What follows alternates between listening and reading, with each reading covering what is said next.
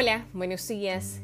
Creo que la mayoría estamos de acuerdo con que perdonar es algo bueno, puesto que elimina males y eleva nuestro bienestar.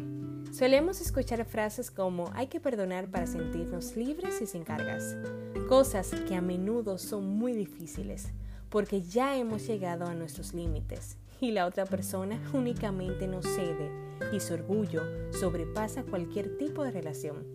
Pero ¿qué sucede cuando hacemos una introspección y nos damos cuenta que nosotros hemos fallado y que necesitamos ser perdonados?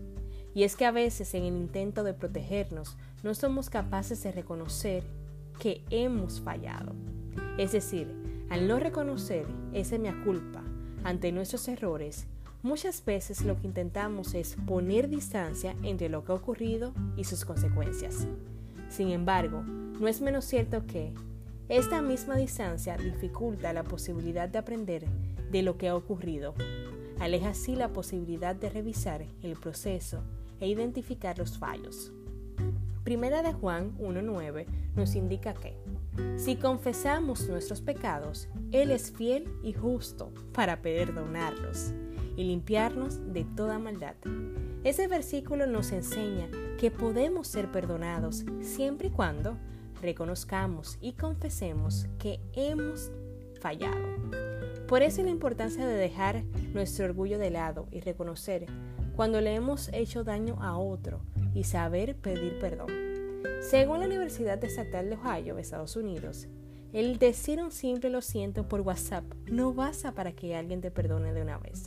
Es por esa razón que pedir perdón funciona siempre y cuando existan los siguientes elementos. Expresión de pesar.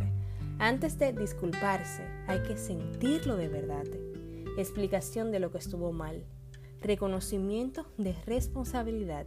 Ese mea culpa es la parte más importante de la disculpa. Declaración de arrepentimiento, pero también una oferta de reparación.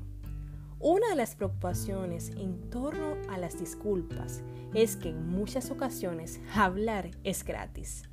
Por eso, si afirmas que vas a arreglar lo que está mal, te estás comprometiendo a tomar medidas para reparar el daño. Por eso hoy te invito a reconocer si le has fallado a alguien y antes que termine el año, acercarte a esa persona y entablar ese puente hacia ellas. Porque esas fechas son propicias para perdonar y ser perdonados.